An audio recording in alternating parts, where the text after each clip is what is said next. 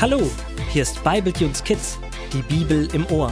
In dieser Staffel nehmen Rubina und Paul an einem spannenden Wettbewerb teil.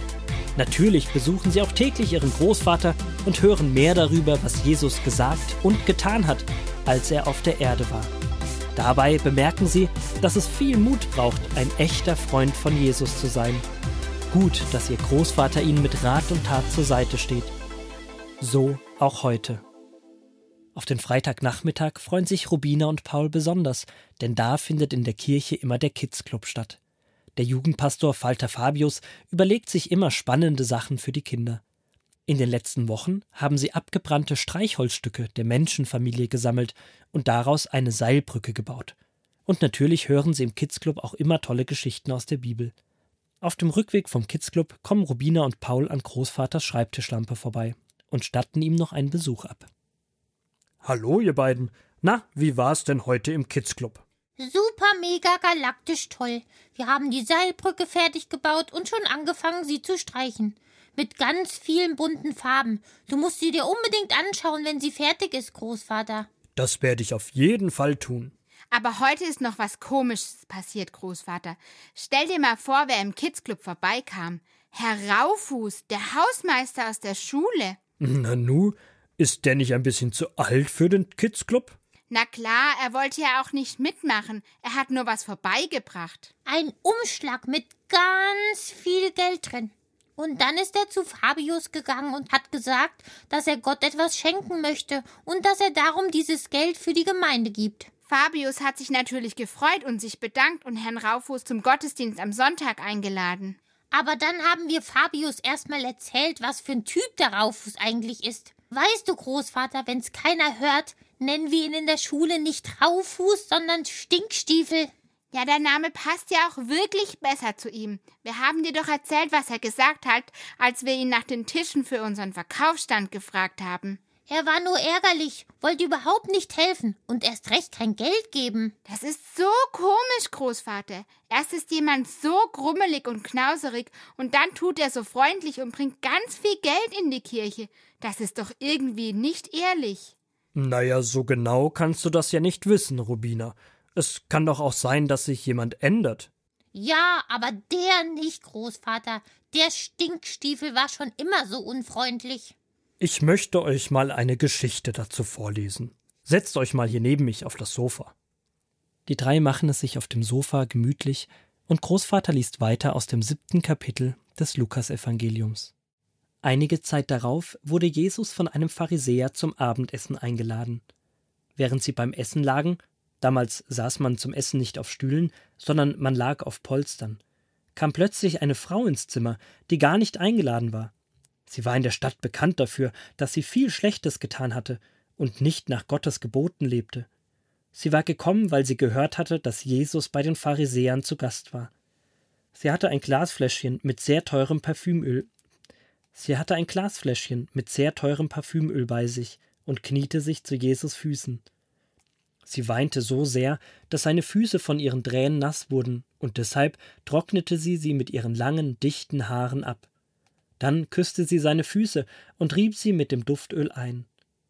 Als der Pharisäer, der Jesus eingeladen hatte, das sah, dachte er, wenn dieser Mann wirklich ein Prophet wäre, dann wüsste er, was das für eine Frau ist, die ihn da berührt.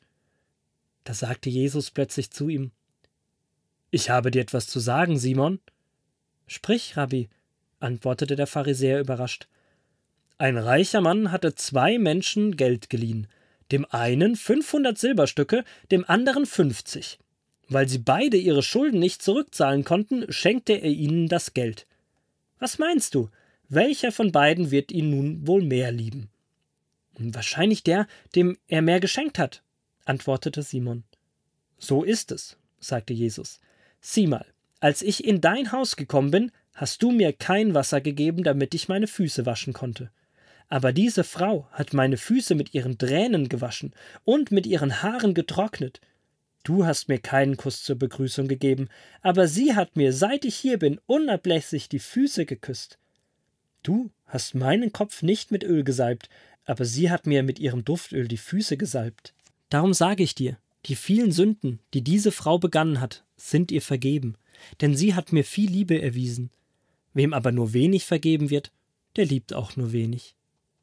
Er wandte sich der Frau zu und sagte, Deine Sünden sind dir vergeben. Die Leute, die mit am Tisch lagen, fragten sich, wer ist das überhaupt, dass er sich das Recht nimmt, Sünden zu vergeben?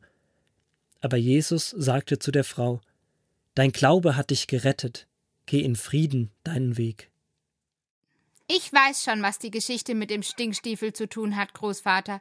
Du hast vorgelesen, dass die Frau in der ganzen Stadt bekannt dafür war, dass sie viel Schlechtes getan hat. Und der Stinkstiefel ist in der ganzen Schule für seine unfreundliche Art bekannt. Aber Füße küssen, das ist doch eklig. Und Parfüm macht man doch auch nicht auf die Füße. Und dann hat sie auch noch auf die Füße geheult und das mit ihren Haaren getrocknet. Da hätte sie es doch besser ein Handtuch genommen. Das mit dem Öl war damals nicht ganz so ungewöhnlich. Man salbte zum Beispiel den Kopf eines Menschen mit Öl, um ihn besonders zu ehren. Aber alles andere fanden die Menschen damals auch ein bisschen komisch. An einer anderen Stelle in der Bibel steht, dass die Jünger sagten, die Frau hätte das Geld, das sie für das Öl ausgegeben hat, besser den Armen gegeben. Wie viel hat das denn gekostet? Oh, das war ein sehr teures Öl. Es hat ungefähr so viel gekostet, wie man damals in einem Jahr verdient hat. Die Frau hat dafür bestimmt ihr gesamtes Sparschwein geplündert, in dem sie seit vielen Jahren Geld gesammelt hat. Weißt du, ich habe auch gedacht, dass der Stinkstiefel das Geld doch besser für die zerstörte Schule gegeben hätte. Unsere Kirche hat doch genug Geld. Aber was hat denn Jesus gesagt? Fand er es auch komisch, was die Frau gemacht hat? Hat er gesagt, was für eine Geldverschwendung?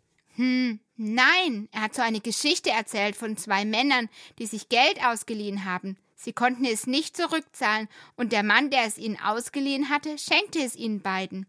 Bei dem einen war das so viel, bei dem anderen weniger, und Jesus fragte, wer von den beiden den Mann wohl mehr lieben würde. Natürlich der, dem ganz viel Geld geschenkt wurde, ist doch klar. Er war einfach so erleichtert und dankbar dafür. Warte, dann sagte Jesus, dass die Frau ihm viel Liebe gezeigt hätte, weil Jesus ihre ganzen vielen Sünden, alles Schlechte, was sie getan hatte, vergeben hatte. Das war für sie wohl auch ein riesiges Geschenk, wofür sie sehr, sehr dankbar war. Meinst du, der Stinkstiefel, äh, der Herauffuß hat so viel Geld gebracht, weil er Jesus damit seine Liebe zeigen wollte? Vielleicht hat er wirklich gemerkt, wie unfreundlich er war und ist jetzt auch dankbar, dass Gott ihm vergeben hat. Ich könnte mir vorstellen, dass es genau so ist. Und seine Art, das zu zeigen, war die Spende an die Gemeinde. Das hätte er nicht machen müssen. Und Jesus hat das auch nicht von ihm verlangt. Unseren Dank können wir auf ganz unterschiedliche Art zeigen. Vielleicht wisst ihr noch, worüber wir vor einiger Zeit mal geredet haben. Jeder darf in Gottes Team dabei sein, ohne etwas zu bringen. Gott schließt keinen aus. Nicht mal den Stinkstiefel. Ich glaube, wir sollten ihn jetzt nicht mehr so nennen, Paul. Dann sind wir doch auch ziemlich unfreundlich zu ihm. Da hast du recht. Wisst ihr, manchmal passiert Folgendes. Wenn wir mit uns zufrieden sind und denken, wir sind tolle Freunde von Jesus geworden, wir sind besser als die anderen, dann vergessen wir, dass Jesus uns auch viel vergeben hat. Wir vergessen ihm dankbar zu sein und haben ihn nicht mehr so lieb wie am Anfang vielleicht. Hm, das stimmt irgendwie. Es ist doch gar nicht so einfach, ein echter Freund von Jesus zu sein und so zu leben, wie Jesus das vorgemacht hat. Das klappt nicht automatisch.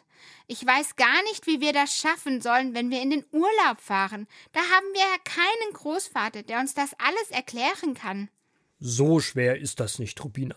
Es ist einfach wichtig, dass ihr mit Jesus im Gespräch bleibt. Er wird euch zeigen, was gut und richtig ist. Die Kinderbibel könnt ihr gerne mitnehmen. Vielleicht könnt ihr gemeinsam mit euren Eltern darin lesen und über die Geschichten reden. Oh ja, Großvater, das werden wir auf jeden Fall machen. Morgen müssen wir die Koffer packen, aber heute dürfen wir noch ganz lange bei dir bleiben, Großvater. Wir können doch noch ein Spiel zusammenspielen. So genießen die drei ihren letzten gemeinsamen Abend vor den Ferien. Paul und Rubina freuen sich sehr auf den Urlaub, aber ihren Großvater werden sie doch ziemlich vermissen. Gut, dass ihr Freund Jesus immer und überall an ihrer Seite ist und dass sie jederzeit mit ihm reden können.